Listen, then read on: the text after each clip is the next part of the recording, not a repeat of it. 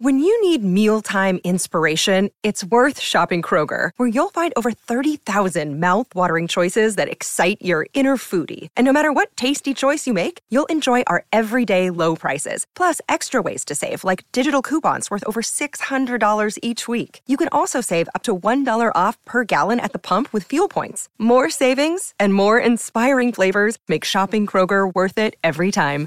Kroger, fresh for everyone. Fuel restrictions apply.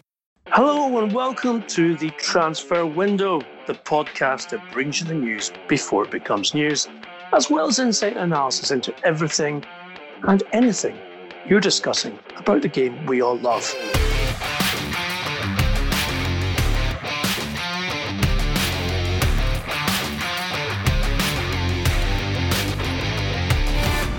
I'm Ian McGarry with me as always is Duncan Castles. And just to refer back to that famous intro, if you didn't believe that we bring the news before it becomes news, then we will talk about Leroy Sané in a few minutes. A story of the player going to Bayern Munich that we first broke in May 2019. That's right, May 2019. First of all, though, we're going to go to the future of probably England's most wanted player, Jack Grealish. It's our understanding that Borussia Dortmund have entered into the market for the Aston Villa captain, who, of course, has been linked heavily with Manchester United and other clubs as well in the Premier League. A move to Dortmund would certainly be a departure for uh, a young man who has grown up at Aston Villa, and I think Duncan, we would agree, has expressed his preference for a move in England, and even better, if it were to Old Trafford. Now, the problem, of course, is the fee. However, it's also the case that United are waiting to discover Villa's fate in terms of relegation in the Premier League, in the belief that if Villa do go down, both the player and the club will be much more open to the move. Duncan, I know that you have been researching the link with Dortmund this week. Can you give us a bit more information about that? And also, of course, a view on United's strategy um, regarding Grealish and relegation. Yeah, I think you said probably the most wanted player in England. And I think you have to emphasise in England here um, because Grealish's future is kind of wrapped up with the future of Jadon Sancho. Um, they're not exactly the same players, but you can see how they're comparable players and they can do um, that kind of creative role in the field that um, that most teams are looking for um, both young, both English, um, both not expected medium to longer term to remain at the clubs they're at. Um, in Grealish's case, there is the spectre of relegation. Aston Villa's finances are not great. Were they to be relegated, you can see that uh, the the emphasis on them to cash in on Grealish, and particularly with his reluctance um, to stop playing in, in the Premier League and and uh, have a season in the Championship would uh, would force them to sell there. Um, it's clear that Jadon Sancho is the preferred option for Manchester United, um, but uh, a more expensive option. Uh, we've seen only this week Manchester United briefing that they will not go above 50 million pounds as a transfer fee for Jadon Sancho, which is roughly half of what Borussia Dortmund have been indicating as their asking price for the player. Um, therefore, if you're Manchester United um, and you have an interest in both of those players, um, you can see why they'd be waiting and and uh, and seeing what the market does, seeing what they each individual eventually gets priced at. Dortmund have a complication with Sancho in that he only has two years left of contract. Uh, if they let that down for another year, there's no way they'll be getting 100 million euros for the player in a year's time. So they um, would either have to agree to sell this summer or um, secure Sancho in a longer term contract, which uh, possibly has a release clause um, entered into it for next season, but ensures that they don't get caught in the kind of bind that um, Manchester City have got caught in with Leroy Sané, which we can talk about later, and be forced to sell him at, at uh, below what the market value would be on a when the player is on a, a longer term contract. Um, then Dortmund obviously have an issue with replacing Sancho, something they've been preparing for for a long time. We know Dortmund's strategy has been to buy younger players. They have no hesitation about buying players from England. Um, they kind of pioneered that process of, of taking players out of the Premier League academy system, developing them in, in Germany, increasing their value and, and selling on um, at a later stage. Um, Grealish would be a different story in that he is more developed in his career. But again, uh, if Aston Villa in a relegation situation, you can try to secure that player for a cheaper price, put him in the Dortmund team, play Champions League football, compete for the Bundesliga, the idea of getting good seasons from him there and, and making money down the line. I think there's there's an additional factor also adding to the complication of this is that both Manchester United and Dortmund want Jude Bellingham. Um, the the teenage uh, midfielder at Birmingham City. We told you um, in January that Manchester United had made an offer of £30 million to Birmingham for the player, um, which the player uh, rejected. They'd actually got to the kind of fees that um, Birmingham were prepared to sell for. But player has been and his father have been very careful about deciding his future. Um, they've had extensive talks with both clubs.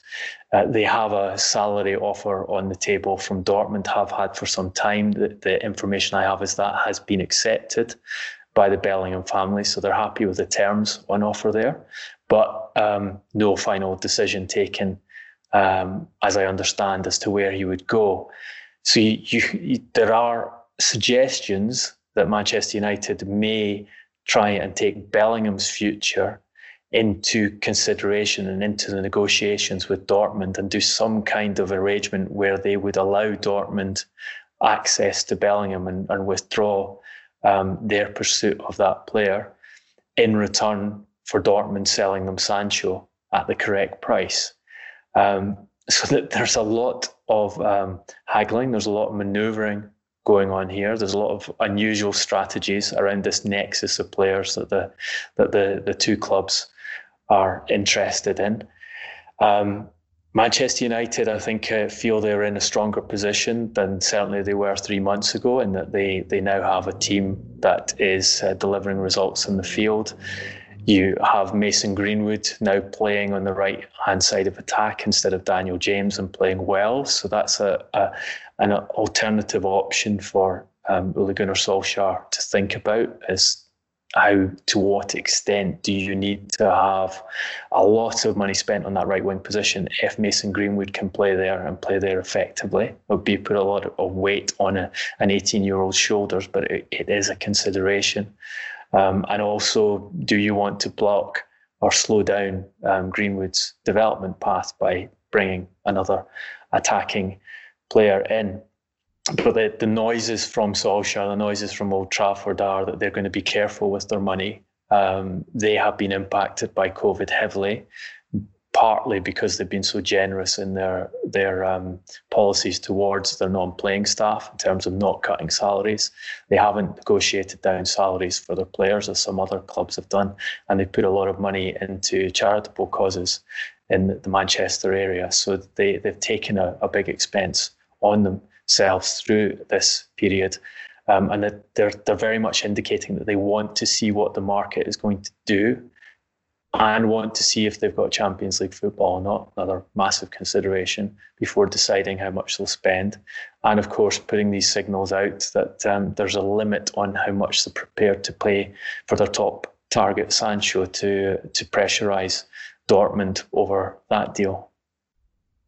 I say it's another um, developing argument as well, Duncan, with regards to Grealish and Manchester United, and even Jadon Sancho for um, uh, that reason as well, and that is the very, very um, interesting uh, and very speedy um, development of this midfield triangle, which Ole Gunnar Solskjaer has at his disposal of Nemanja Matic, Paul Pogba, and Bruno Fernandes. Anyone who saw the Brighton Manchester United game on Tuesday night, um, I think would have been very impressed by the way the three linked up. Uh, the third goal was a thing of, of great speed and beauty. Matic's pass out to Greenwood, Greenwood playing in the Sancho role on the left side this time, Any nominal players on the right, and there's a gorgeous and perfectly weighted pass to Fernandes, who finishes with absolute ice cold uh, perfection, uh, hitting the ball on the ground to ensure the goalkeeper was was fooled. And Pogba, as much as you know, and we have been critical of him on the podcast uh, over the course of this season uh, for several things, does look like a player rejuvenated. He was very energetic.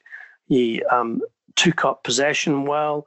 He made lots of good runs, but he also took uh, control and dominance of the ball and was very, very effective in passing to teammates, uh, including for Fernandes's uh, uh goal. So I wonder if Solskjaer's looking at his team now and thinking, oh, maybe it's more important if we say maybe Ed Woodward's looking at the team and saying, do we really need to spend 50 million pounds on a Jack Grealish or a Jadon Sancho? Pogba has always been an exceptionally talented player in in all areas in terms of um, his ability on the ball, his ability to pass the ball, his ability um, to create chances. He is physically hugely impressive. He's got an extremely unusual combination of height, strength, and a, a delicate touch and an intelligent touch on the ball, which is why he became the most expensive player in Manchester United's history when they signed him. Um, there's no question of what he's capable of doing. The question is whether he's capable of doing it on a regular basis. The the, the issues he have he has are um, application um, and particularly defensive application. There have been many occasions we've seen where he's not been prepared um, to follow team instructions uh, and allowed opposition into areas which damage Manchester United. And, and we haven't seen that tested yet in this uh, combination with Bruno Fernandes. It looks fantastic against weaker sides. Um, the creativity there is, is excellent. Um, but you're not testing that question mark of, of will Pogba play in a disciplined fashion and work on defensive duties in harder matches in matches where the opposition are are are making him work more intensely. Um, I think they've also been helped that Solskjaer now understands that Nemanja Matic is his best defensive midfielder, a man he's sidelined for much of the season and and who was very close to losing from the club because of his uh, his attitude to him and the way the way he was um, failing to play him. I think it, it's telling that uh, Patrice Evra, for example, uh, selected Nemanja Matic as his man of the match in that game against Brighton because he understands the importance and simplicity of the role Matic plays. But yeah, um, it, it, it, they clearly have improved as a team who can play against weaker sides, um, and, I, and I think it's it also helps that they're playing in a COVID environment of ghost games where there's no home crowd, where um, the referees tend to uh, favour the big sides in that game against Brighton. You know, they, they won the match easily. They're always going to win the match. But you, there was a couple of instances where they were caught on possession early in the game where the score um, was still um, nil nil, uh, and Brighton would have had a, a, a I think a three on two attack on the on the Manchester United goal, and the referee gave a you know questionable foul, and those kind of little details help in this scenario. But they're moving in the right direction um, in terms of midfield, and as they should be because they they spent a huge amount of money on Bruno Fernandes to buy a finished article,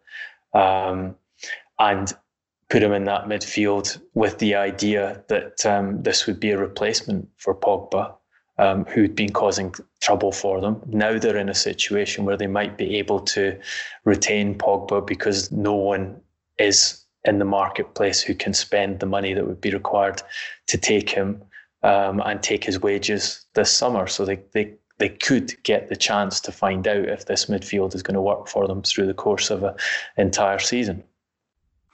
It certainly will be interesting until the end of this this uh, interrupted season to uh, see that midfield and how again it develops more and functions, um, especially as Duncan said, against perhaps more difficult opposition.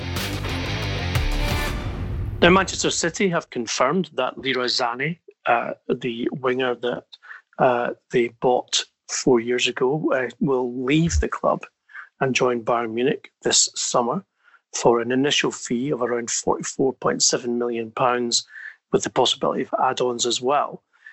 This is a story which, as I mentioned at the top of the pod, Duncan Castles first broke for you uh, more than a year ago. Uh, it's something we've talked about as well over the course of the season. I would say that Manchester City fans, Duncan, have, for, in, in some ways, have forgotten a bit about Sané because of the serious injury he suffered and clearly has missed the majority of the season, only returning to training recently uh, during the lockdown. And um, how big a blow is it, though, to, to lose someone who I suspect is maybe their fastest and most direct player, maybe just ahead of Raheem Sterling? gives them an extra dimension, something which Pep Guardiola very much valued. Um, because I think that because he's not been in the squad this season, as I said, I think it's been well, he's almost been forgotten about, even though he's clearly been missed. Uh, and you could make that point quite forcibly, given City's eight defeats and the margin of points difference between them and Liverpool at the top of the league. Yeah, he's been conspicuous by his absence um, in that they are well off uh, winning the Premier League title and and and putting up a um, a decent challenge for this season's Premier League title. I mean, basically Guardiola gave up on this in December, um, like essentially in public comments conceded the league to Liverpool in December, and um, not obviously they've had issues in in central defence. Um, but not having Sané has made a, a, significant difference to their attack. And Manchester City are briefing that they they uh, secured an initial fee of 49 million euros, with 11 million euros of uh, performance-related bonuses. The word from Germany was the initial was 45, with four of easy bonuses, and then up to 60 um, in the the total deal. But the, the brief from Manchester City is they feel like they've they've been successful in those negotiations and they've done well and they're happy with the, the sum they've secured. Um, you know, you can see the argument that they have done all right in a COVID market to get that amount of money for a player who has one year of contract left. But step away from that and ask yourself whether Manchester City wanted to lose a 24 year old player who has been absolutely central to their um, double uh, Premier League winning team, um, who has been identified as by, by Bayern Munich as a key player to bring in to build their team around. Um, and they've lost him essentially for the same money that they paid Schalke for the player four years ago, and people at the time were saying that's, you know, a very high fee for a player of his age and a player of his status in the game. Well, Manchester City were have, demonstrated they made a very good decision in terms of buying um, Sané from Schalke four years ago.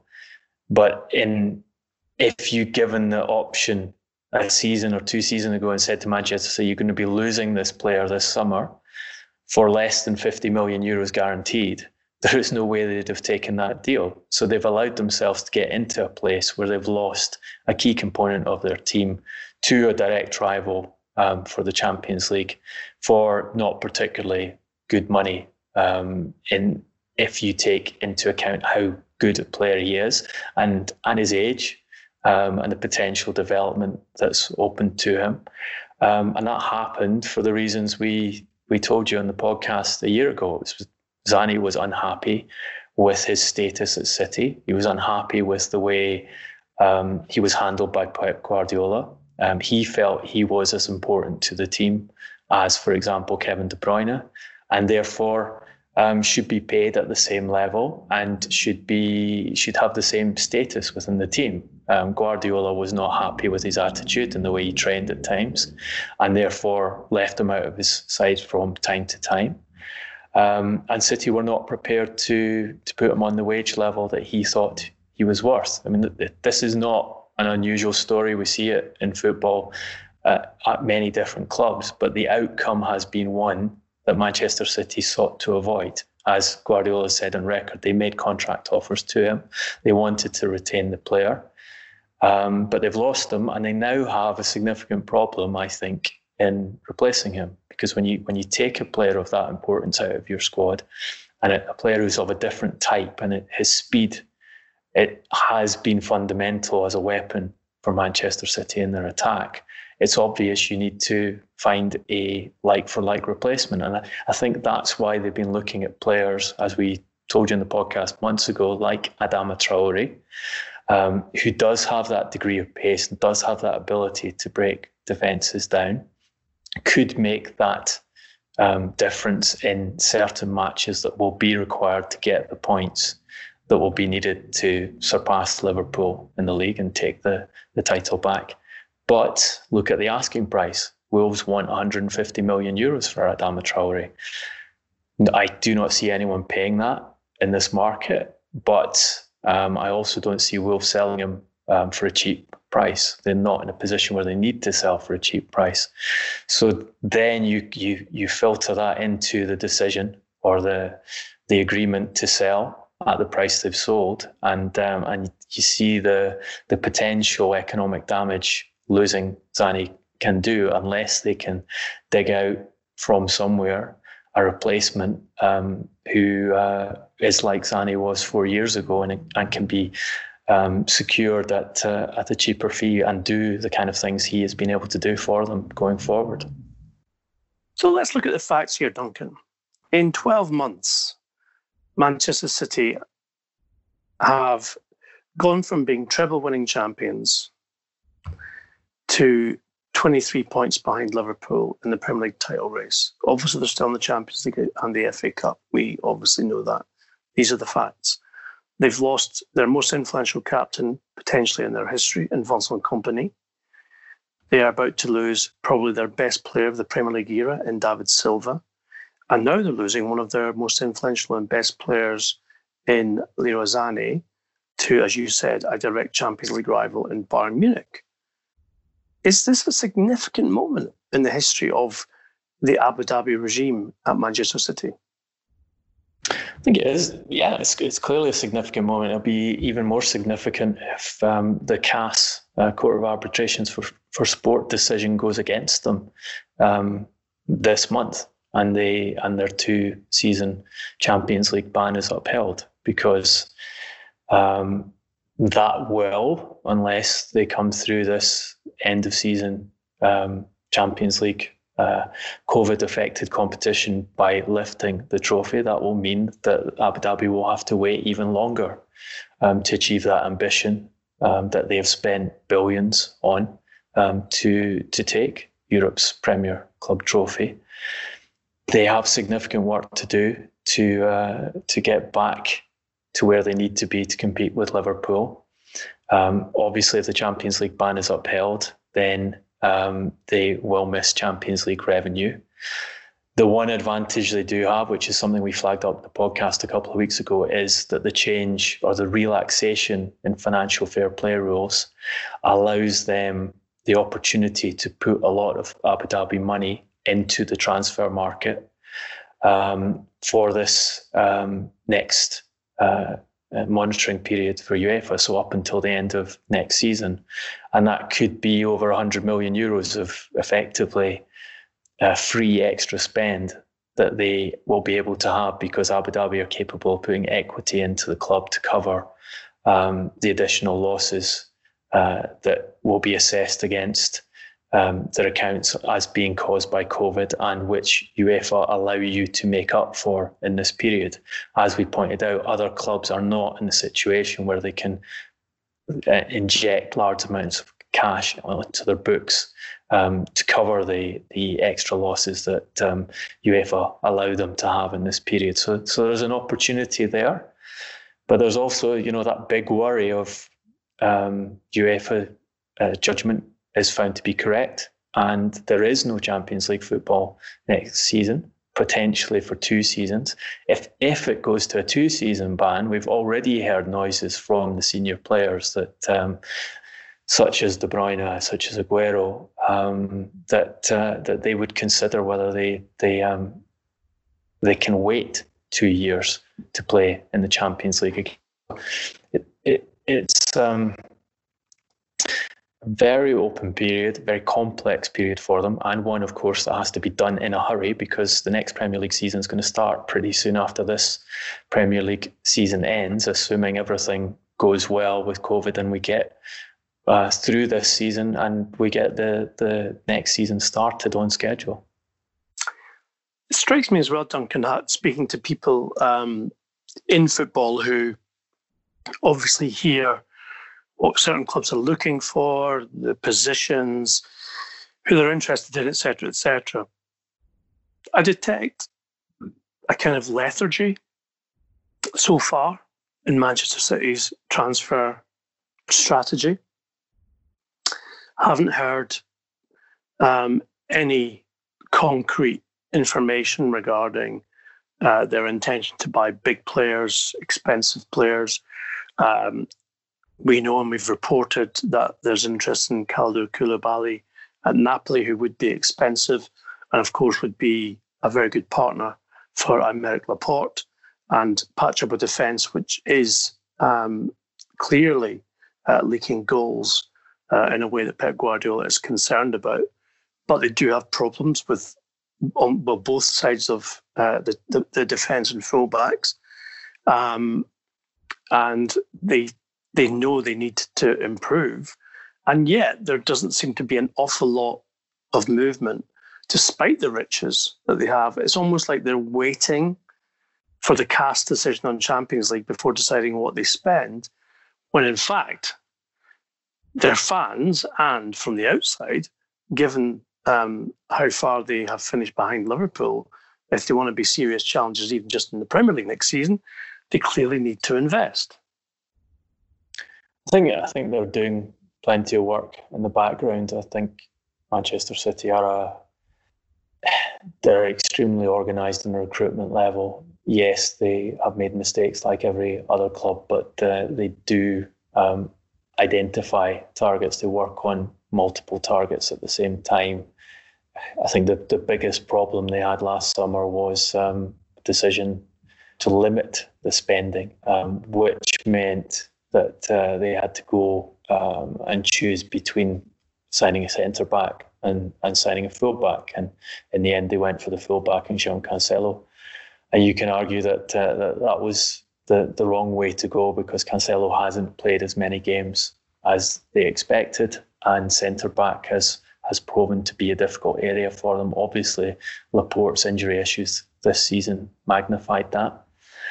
But um, I think you highlight there a key factor, which is if the Champions League ban is upheld, um, the the revenue they have to work with is significantly down um, albeit they have the, the, that free card of of um, uh, putting new equity, a degree of new equity in. Um, off the back of FFP relaxation, they still have to account for the fact that Champions League revenue will go and and readdress their budget um, accordingly. Um, so, like Manchester United, I think they are in a situation where they have to wait to be absolutely sure what they're going to do. I think a lot of the clubs are waiting to see how many of the other big clubs are going to act, um, because who the, the number of them that decide to spend um, and the number that chase any one um, significant target will obviously affect um, the pricing of, of those players. Um, it is I think it, it's less predictable than it's it's ever been this market, and it's more fluid than it's ever been because there's so many factors in play. And you know, I, as I said, there's still no guarantee um, that the coming seasons will start on time. We're waiting to see um, how bad uh, the second wave of COVID infections becomes. We've we've seen um, Leicester put under lockdown in the Premier League, saying that they'll carry on um, playing games in Leicester. Uh, but there was a decision to be taken over that, and, and there's no guarantee that those those decisions will prove to be the correct ones, and it will be able to um, continue safely uh, throughout the process. You, there's also the question mark of when supporters come back.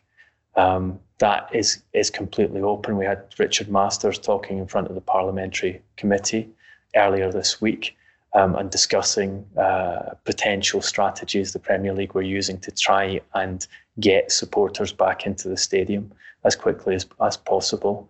Um, they don't have clarity on that. He said it will be dependent on government approval. Um, that makes a significant difference to cash flow next season and therefore to budgets for player recruitment.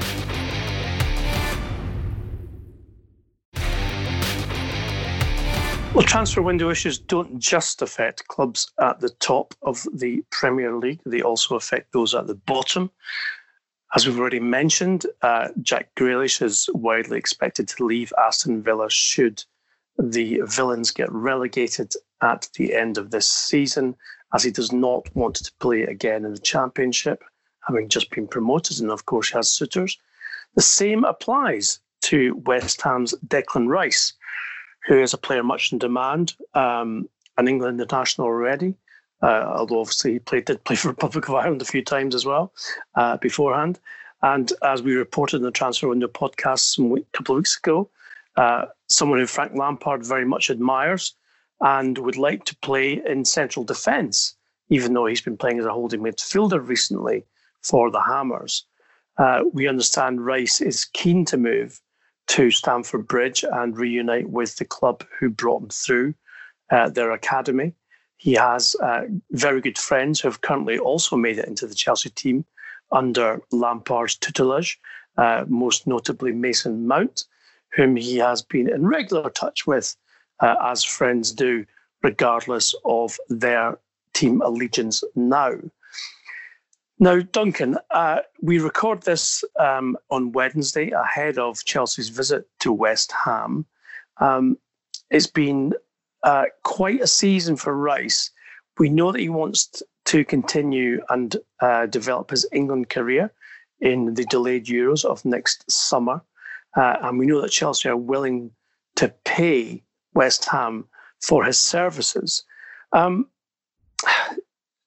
do you think it's going inevitable that if West Ham do go down, Rice will move um, to Chelsea or somewhere else?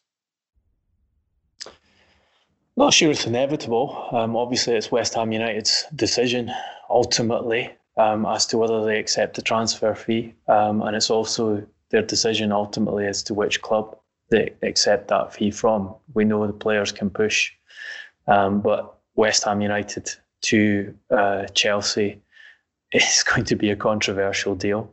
Um, Frank Lampard taking the the pick of West Ham United's current players um, to Chelsea will also be a controversial deal, which won't go down well with West Ham United supporters. Um, I can understand. But, Duncan, sorry to interrupt. Do we think that Messrs Gold and Sullivan really care about him going to Chelsea if they pay the right price? It, it, I'm not sure that West Ham fans would um, think that uh, their um, lovely co-owners uh, really listen to them uh, traditionally and historically. I think they're conscious of their supporters. You just have to read some of their the the program notes that are written by them to uh, to try and and, and sell um, decisions they make to their supporters. I'm, I'm sure if they could encourage another Premier League club um, outside London to bid for the player, um, they'd prefer to sell him there. Um, it certainly won't go down well um, should they they lose um, Rice this summer. but going down into uh, a championship that is going to be harder hit by COVID than the Premier League, um, then you know certain pragmatic decisions will will have to be made, and they have spent a, a lot on that squad in recent years um, and pushed the wage bill up. So money will have to come from somewhere. Um, I think it's intelligent on on Frank Lampard's part to to target a player who is in danger of, of being relegated and uh, who um, is friends with with people on the the current Chelsea squad and uh, and can have those voices in his ear.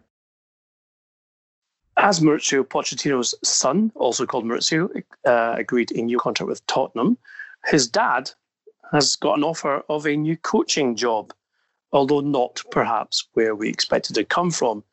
It was Benfica who have made a definite approach to employ the former Tottenham Hotspur manager, offering him uh, the chance to take over uh, at the Lisbon based club.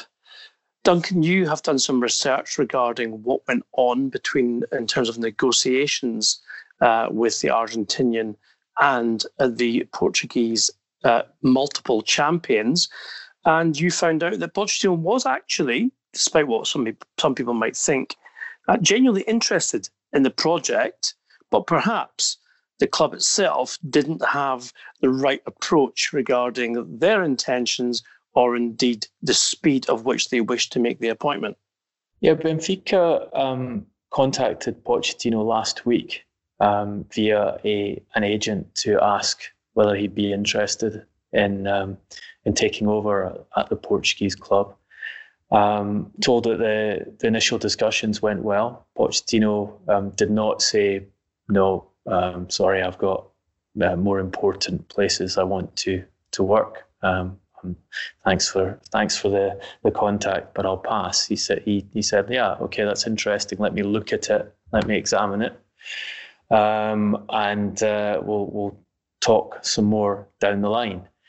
Um, the idea with for Benfica is uh, is essentially um, that they wanted a big name coach in, uh, partly um, because there are presidential elections coming up, partly because their um, league form has fallen apart since the, the Portuguese league has resumed. Um, they looked like they were going to win the Portuguese title again.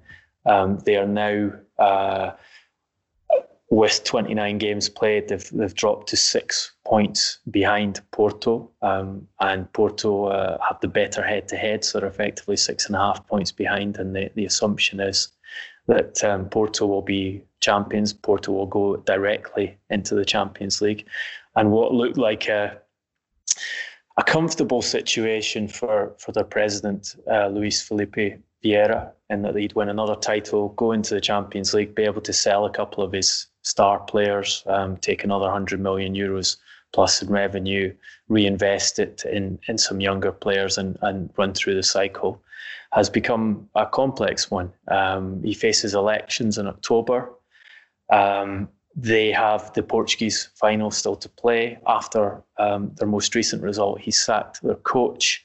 And um, the the approach to Pochettino went from being one of "We'd like you to come in uh, for next season" to "We'd like you to come in immediately and and try and um, fix uh, the end of this season, win us the the Portuguese Cup, and uh, and start rebuilding the team for the next season um, and start rebuilding the team for what will have to be um, Champions League qualifiers. So they'll have to play the, the final round of Champions League qualification, which is just going to be a one leg affair rather than home and away, which would be difficult in itself, plus the, the playoffs to secure that lucrative slot in, in Europe's top club competition. Um, I'm told that Vieira then put pressure on Pochettino um, to do that, and Pochettino's answer was, "Well, um, if you're pushing me um, to make a decision now, the decision has to be no." Um, interestingly, they were prepared to offer a very large salary. Um, the figure that was mentioned to me was five million euros net uh, to take Pochettino, and and I think there was had they not uh, tried to accelerate the process, there was a chance that they could convince Pochettino to take the job. I think that the strategy was this is a coach who showed himself prepared to experiment, who has um, a history of working well with younger talents. We can offer him one of the best um, development squads in Europe, squad that, that, has a history of creating excellent players and, and and then selling them on but also replacing well. And we can offer um, the chance to win titles because Pochettino, for all his status in the game, has yet to win a trophy. If you go to Benfica, then you should be guaranteed a league title um, unless you make a complete mess of it. And you have the, the opportunity to do well in, in the Champions League and, and demonstrate your qualities there. So there was a there was a smartness about it and and um, an opportunism about it um, that that has now been lost. Um, and I think an interesting club to watch because Vieiras need to bring a big name coach in who um, satisfies the supporters ahead of that um, election um, in October remains. Uh, and one of the candidates has gone away. Um, so let's see who else they approach. He, he, has been working to bring Jorge Jesus back from Brazil, um, their previous coach, who has been very successful at Flamengo, um, almost uh, won the Club World Cup, gave Liverpool a run for their money in the, the FIFA Club World Cup um, in December, and uh, and would of course um, satisfy the supporters if he came back. But I think you also get a sense of the um, the scattergun nature of what Vieira is doing, and that Jesus is a, is very much not a Pochettino character. He's not um, an easy person to work with. He um, he's difficult from a press perspective, and he, he's not a player who, who specialises in de- developing young players. So they, they they're almost um, polar opposites apart from their status in Portugal, which is why I think um, we we may see another um, one or two big names in the European game receiving unexpected invites from Benfica in the next few days. I'm just wondering if perhaps uh, Pochettino spoke to Jose Mourinho, succeeded him at Tottenham Hotspur, and of course had that uh, legendary three-month spell as Benfica manager early in his career in 2000, and then uh, almost Clough-esque at Leeds United, left with a bang and not a whimper. Um, so, Pochettino, Duncan, we did think, or, or we knew of, I should say, the interest in him from Manchester United and Manchester City on the basis that Solskjaer may not last and indeed that Guardiola may leave. He seems to be stuck in a bit of a limbo right now, doesn't he? Which is probably why he considered Benfica uh, a possible option he, he has to carry on waiting. Um, I think Real Madrid is not absolutely um, nailed on for Zinedine Zidane, although he does now look as though he's going to to win La Liga title. There have been, as we've told you in the podcast, long-standing issues between Florentino Perez and Zidane. Um, don't think it's absolutely impossible that Zidane were could step away again um, at the end of, of the season, and, and in which case Pochettino um, becomes a candidate for that job. The other one that uh, major club that you could see opening up is Paris Saint Germain. Um, with their tendency to to change coaches, and um, and obviously um, Pochettino is an individual who has interested the Qatar um, ownership of of PSG for some time.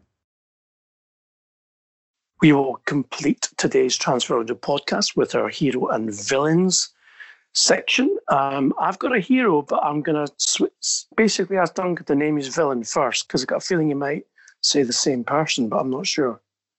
I, I, don't think so, unless you're uh, deciding to choose the the brave individual who, who thought it was a great idea to celebrate Liverpool's um, 30 year um, title drought um, ending by uh, firing fireworks at the Liver building in, in the centre of Liverpool and at his fellow Liverpool supporters. Um, because I think he is the, the villain of the week as um, our Liverpool supporters took their, their score line from uh, Liverpool one title to uh, Merseyside, R number rising above one, um, possibly over the next few days. Okay, definitely not the same person then, uh, unless Leo Messi was spotted in uh, the uh, Liverpool dock area last Friday night. I'm sure that wasn't the case. Uh, so, yes, my hero is Leo Messi, who on Tuesday night scored his 700th, yes, 700 career goal uh, in the 2 2 draw with uh, Atletico Madrid. And he'd done it, of course, in style with a Panenka penalty. Um, as someone uh, much more uh, uh, akin to Spanish football than I am. Mr. Graham Hunter, who is a uh, regular on the Transfer Window podcast, said uh, 700 agent licensed to thrill uh, on, on his Twitter feed.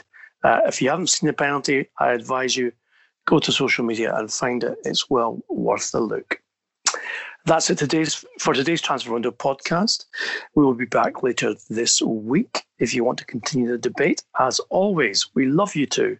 Please engage with us on our social media channels at Transfer Podcast on Twitter, Instagram, and Facebook. Uh, with Duncan and I individually, please go to at Duncan Castles and I'm at Garbo SJ. You can find the podcast if you need to uh, on our YouTube channel just go to YouTube and search at Transfer Window Podcast. That's all for the, today's podcast. Uh, it just leaves us to say stay safe, be well, and thanks for listening.